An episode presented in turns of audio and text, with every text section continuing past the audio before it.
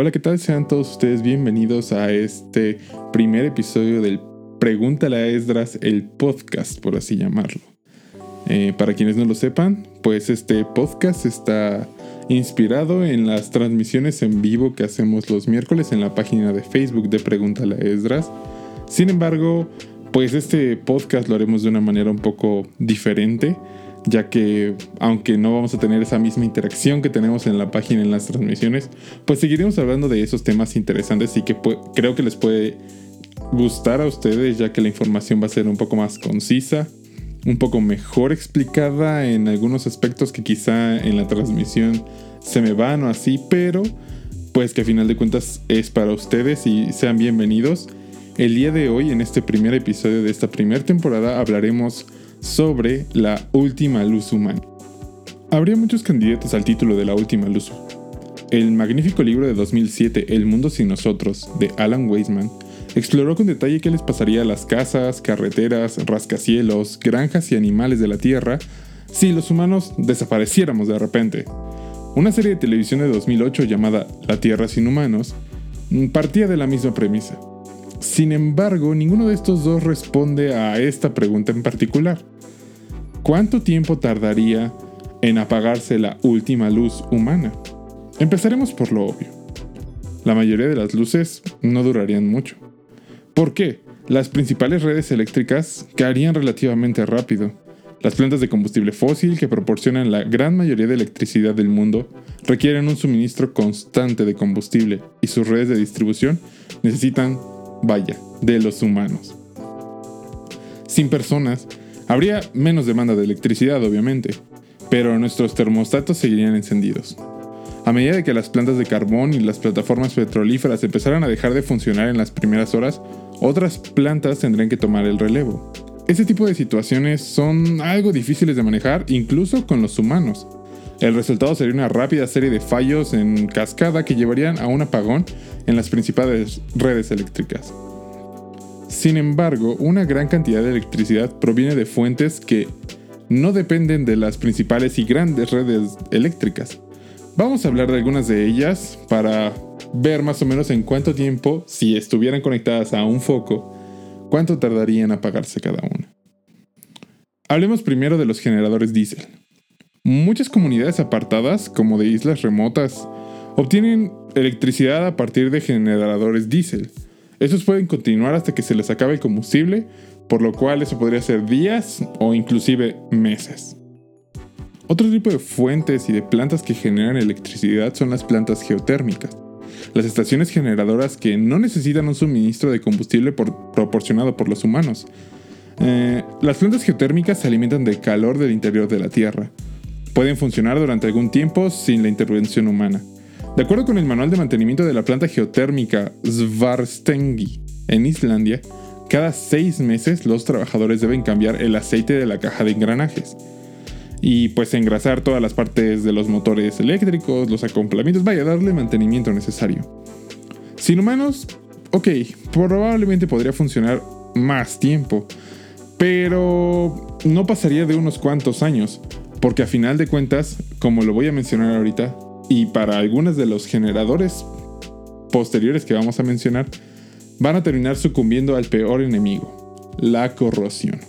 Así es, aunque puedan seguir generando, tengan la capacidad de generar electricidad durante mucho tiempo, el mecanismo que lo hace, tarde o temprano, se va a corroer.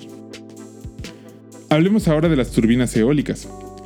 La gente que depende de la energía eólica estaría en mejores condiciones que la mayoría, las turbinas están diseñadas de forma que no necesitan un mantenimiento constante. No sé si las han visto ustedes, pero esas cosas son enormes. Y por esa sencilla razón es que, vaya, están diseñadas para que no les den tanto mantenimiento. Algunos molinos pueden funcionar durante un periodo de tiempo muy muy largo sin intervención humana. La turbina eólica Hetzer en Dinamarca fue instalada a finales de los años 50 y generó 11 años de electricidad sin mantenimiento. Las turbinas modernas suelen estar diseñadas para funcionar de 3 a 5 años sin mantenimiento, y sin duda hay algunas que, por lo bien diseñadas que están, nos durarían décadas. Quizá al menos alguna de estas tendrá por lo menos un LED encendido en alguna parte. Con el tiempo, la mayoría de las turbinas eólicas las detendrá lo mismo que a las plantas geotérmicas. La corrosión y sus engranes se detendrían. Ahora, hablemos de las centrales hidroeléctricas. Los generadores que convierten la caída del agua en electricidad se mantendrían funcionando durante más tiempo. El programa de canal History La Tierra sin Humanos entrevistó a un operador de la presa Hoover que afirmó que si todo el personal se fuera, las instalaciones continuarían funcionando con el piloto automático durante muchos años. Pero probablemente la presa sucumbiría ante la obstrucción de alguno de sus canales o de sus tomas de aguas o al fallo mecánico que igual sufrirían las turbinas eólicas. Ahora, ya no hablemos de algo muy grande, hablemos de algo un poco más pequeño. Las pilas. Las luces que funcionan a pilas, como muchas lámparas que podemos tener en casa, se apagarían después de una década o dos, depende del uso que se le dé, obviamente. Incluso sin consumo, las pilas se van descargando y es una desventaja. Algunos tipos de pilas duran más que otros, pero incluso las que anuncian como de larga duración solo podrían mantenerse cargadas durante una década o quizá dos. Hay unas cuantas excepciones. En el laboratorio Clarendon de la Universidad de Oxford hay un timbre de pilas que lleva sonando desde 1840 y actualmente sigue sonando aunque tenga un ruido muy tenue por así llamarlo de alguna manera. El timbre suena entre comillas tan suave que es inaudible casi, pero funciona. ¿Por qué? porque solamente una minúscula cantidad de electricidad es utilizada cada vez que el martillo golpea la campana y hace que se produzca el sonido. Nadie sabe exactamente qué rayos tiene la pila adentro, pero nadie ha querido destaparla para saber qué hay adentro. Aunque esta pila lleva mucho tiempo funcionando, desafortunadamente no tiene ninguna luz conectada a ella. Volvamos a lo grande, los reactores nucleares. Los reactores nucleares son un poco complicados. Si se ponen en modo de bajo consumo de energía, pueden seguir funcionando de manera casi indefinida. La densidad de energía en su combustible es muy, muy alta. ¿Eso quiere decir? Que podemos obtener mucha energía a partir de muy poco material. Por desgracia, aunque haya suficiente combustible, los reactores no seguirían funcionando durante mucho tiempo. En cuanto algo falle, el núcleo se apagaría automáticamente, y esto pasaría muy pronto, desafortunadamente. Hay muchos factores que pueden desencadenarlo, pero probablemente la causa que, lo, que los haga que se detengan sería algo quizá un poco absurdo. Una pérdida de alimentación externa. Puede parecer extraño que una central eléctrica necesita alimentación externa para funcionar. Pero parte del sistema de control de un reactor nuclear está diseñada para que cualquier fallo origine un rápido apagado. Y eso ocupa energía externa, principalmente de las plantas de combustibles fósiles. Hablemos un poco como un dato curioso sobre este apagado rápido o SCRAM. Cuando Enrico Fermi construyó el primer reactor nuclear, colgó las barras de control de una cuerda atada a la barandilla de un balcón. En el caso de que algo fallara, junto a la barandilla estaba un distinguido físico con un hacha. Esto llevó a la probable historia apócrifa de por qué se llama Scram el sistema de apagado de los, de los, de los reactores nucleares. Eh, por sus siglas en inglés, que dice Safety Control Road Axeman, que se traduce como control de seguridad de barra hombre con hacha. Es algo un poco gracioso. Cuando la alimentación externa se interrumpiera, ya sea porque la planta eléctrica externa cierra o porque los generadores de respaldo se quedan sin combustible, el reactor ordenaría el Scram. Vámonos a otra parte, ya no aquí en la Tierra, porque sabemos que los humanos hemos llegado a otras partes de nuestro universo. O quizá no del universo, pero al menos del sistema solar. Hablemos de las ondas espaciales. Em, de todos los artefactos humanos, puede que nuestras naves espaciales sean las que más duran. ¿Por qué? Porque están diseñadas para resistir las condiciones externas. No tiene mucho que, por ejemplo, aterrizó muy bien el rover Perseverance en Marte para seguir con, vaya, con su misión de exploración. Algunas probablemente durarían millones de años, aunque su energía eléctrica probablemente no. Eh, en cuestión de siglo, hablando de los rovers que están en Marte, sucumbirían bajo el polvo marciano. y muchos de los satélites que se encuentran orbitando a la Tierra habrían caído de vuelta por deteriorarse sus órbitas. Los satélites GPS que están en órbitas más distantes de la Tierra durarían más, pero con el tiempo, hasta las órbitas más estables se ven interrumpidas por otros cuerpos celestes, principalmente la Luna o el Sol. Muchas naves espaciales se alimentan con paneles solares y otras por desintegración radioactiva. Eh, por ejemplo, el Curiosity funciona con el calor que produce un trozo de plutonio que lleva en una caja colgada en la punta de un palo que se ve ahí como que está saliendo del rover. Y el Curiosity podría seguir recibiendo energía eléctrica durante casi un siglo. Al final, el voltaje disminuirá demasiado como para mantener el rover funcionando. Pero probablemente otras de sus partes pues seguirían funcionando bien. Y otras partes también se desgastarían inclusive antes de que se acabe la energía de su núcleo. De modo que el Curiosity parece un candidato muy prometedor para hacer que la última luz humana dure mucho, mucho, mucho tiempo. Solo que tenemos un problema. Al Curiosity le faltan luces. Eh, el Curiosity sí tiene luces, ajá. Y las utiliza para iluminar muestras, realizar espectroscopías, entre otro tipo de estudios. Sin embargo, esas luces solo se encienden cuando se hacen mediciones. Sin instrucciones humanas, no tendría ninguna razón de ser para encenderlas. Y lo mismo pasaría con los rovers más recientes. A no ser que lleven humanos a bordo, las naves espaciales no necesitan muchas luces. La sonda Galileo que exploró Júpiter en la década de los 90 tenía varios LEDs en el mecanismo de su caja negra, como emitía rayos infrarrojos en vez de luz visible, llamarlos luz es un término quizá un tanto exagerado. Y en cualquier caso, la sonda Galileo se estrelló de forma intencional en, Júpiter en 2003. Ah, ¿Por qué se estrelló? Se estarán preguntando. Pues fue incinerar la sonda de manera segura para no enviar bacterias o alguna algún otro tipo de cosa que pueda contaminar eh, ya sea el espacio con bacterias terrestres. Otros satélites llevan LEDs. Algunos satélites GPS, por ejemplo, utilizan luz ultravioleta para controlar la acumulación de carga en algunos de sus equipos y tienden a alimentarse pues de paneles solares también. En teoría podrían seguir funcionando estos satélites que tienen paneles solares mientras el sol siga brillando.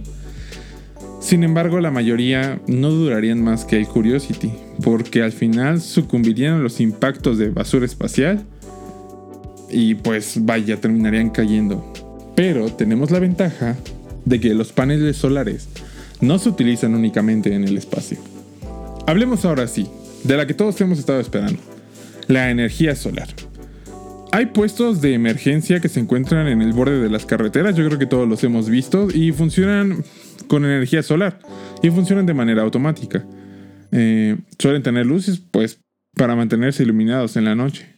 Al igual que ocurre con las turbinas eólicas, es difícil mantener a los paneles solares, por lo que están construidos con la intención de que duren mucho, mucho, mucho tiempo.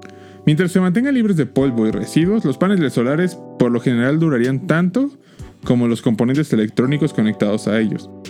Los cables, circuitos de un panel solar acabarían sucumbiendo otra vez a la corrosión. Pero en lugares secos, a lo mejor con componentes electrónicos bien montados y aislados, podrían continuar proporcionando energía durante un siglo. Si las brisas ocasionales o lluvias los mantienen libres de polvo, podrían seguir haciéndolo durante mucho tiempo. Si nos vamos estrictamente, estrictamente a la definición de iluminación, habría por ahí, en algún lugar en la Tierra, que alguno de estos paneles solares tenga a lo mejor un foco conectado. Pero, pero, pero, pero, pero, pero, esta no es la única y la última opción o el mejor candidato a la luz humana. Existe algo un poco más interesante y un poquito más raro, por así llamarlo. Hay un fenómeno que se llama radiación de Cherenkov ¿Qué quiero decir con esto? La radioactividad no suele ser visible. Ajá, y por ejemplo, en algunos relojes la esfera eh, estaba cubierta con radio para que brillara. Sin embargo, este brillo no provenía de la propia radioactividad, sino de pintura fosforescente encima que estaba del radio. Ajá, radio hablando como el elemento químico. Y que brillaba pues cuando era irradiada por la radioactividad de este elemento. Pero con el paso del tiempo la pintura se caía o se descomponía y aunque seguía habiendo radiación ahí, ya no brillaban esos tipos de relojes. Ahora, vamos a hablar sobre la radiación de Cherenkov. Ya sabemos que esta radiación tiende a ser invisible. ¿Y a qué me refiero con que tiende a ser invisible? Es que no siempre es así. La radiación de Cherenkov es la radiación electromagnética que se produce cuando una partícula de alta energía en movimiento se encuentra de pronto con un medio semitransparente en el que no puede viajar tan rápido como lo hace en su exterior. Es decir, hay un cambio de medio entre a lo mejor el espacio vacío y a lo mejor un cristal o a lo mejor agua, es cualquier medio semitransparente. Ajá. Y pues por lo tanto cambia la velocidad a la que viaja. Este efecto es responsable de un brillo azulado característico en los núcleos de los reactores nucleares. Algunos de nuestros productos de residuo radioactivo, como el cesio 137, se funden y se mezclan con el cristal, luego se enfrían y se convierten en un bloque sólido que se envuelven más capas protectoras para que puedan ser así transportados y almacenados de una forma segura. Cuando está oscuro, estos bloques de cristal emiten un brillo azul debido a la radiación de Cherenkov que ya mencionamos. El cesio 137 tiene una semivida de 30 años, lo que significa que dos siglos después aún tendrá un 1% de su radioactividad, o sea, 200 años aún conservará esa radiación. Y como el color de la luz, o sea, ese color azul de que estábamos hablando, solo depende de la energía de desintegración y no de la cantidad de radiación, el brillo se atenuaría con el tiempo, pero seguiría siendo del mismo característico color azul, quizá 200 años después. De este modo, llegamos a una parcial respuesta. De aquí a unos siglos quizá dure la última luz humana, ya sea por alguna causa o la otra, pero principalmente por esta última que hemos hablado. En las profundidades de las cámaras acorazadas de hormigón, la luz de nuestro residuo radioactivo más tóxico seguiría brillando. Muchas gracias por escuchar este podcast, este primer episodio de Pregúntale a Esdras, el podcast. Y de verdad espero encontrarnos nuevamente la próxima semana con un poco más de ciencia. Y no lo olviden, sigan despertando su curiosidad. Nos vemos pronto. No olviden compartir. Y pues si gustan visitar la página, ahí los estaremos esperando con nuestras transmisiones en vivo los miércoles. Muchas gracias dos siglos después, aún tendrá un 1% de su radioactividad. O sea, 200 años aún conservará esa radiación. Y como el color de la luz, o sea, ese color azul de que estábamos hablando, solo depende de la energía de desintegración y no de la cantidad de radiación, el brillo se atenuaría con el tiempo, pero seguiría siendo del mismo característico color azul, quizá 200 años después. De este modo, llegamos a una parcial respuesta. De aquí a unos siglos quizá dure la última luz humana, ya sea por alguna causa o la otra, pero principalmente por esta última que hemos hablado. En las profundidades de las cámaras acorazadas de hormigón, la luz de nuestro residuo radioactivo más tóxico seguiría brillando. Muchas gracias por escuchar este podcast, este primer episodio de Pregúntale a Esdras, el podcast. Y de verdad espero encontrarnos nuevamente la próxima semana con un poco más de ciencia. Y no lo olviden, sigan despertando su curiosidad. Nos vemos pronto. No olviden compartir. Y pues si gustan visitar la página, ahí los estaremos esperando con nuestras transmisiones en vivo los miércoles. Muchas gracias. Dos siglos después, aún tendrá un 1% de su radioactividad. O sea, 200 años aún conservará esa radiación. Y como el color de la luz, o sea, ese color azul de que estábamos hablando, solo depende de la energía de desintegración y no de la cantidad de radiación, el brillo se atenuaría con el tiempo, pero seguiría siendo del mismo característico color azul, quizá 200 años después. De este modo, llegamos a una parcial respuesta.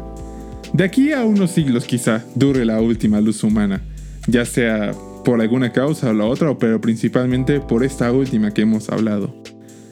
En las profundidades de las cámaras acorazadas de hormigón, la luz de nuestro residuo radioactivo más tóxico seguiría brillando.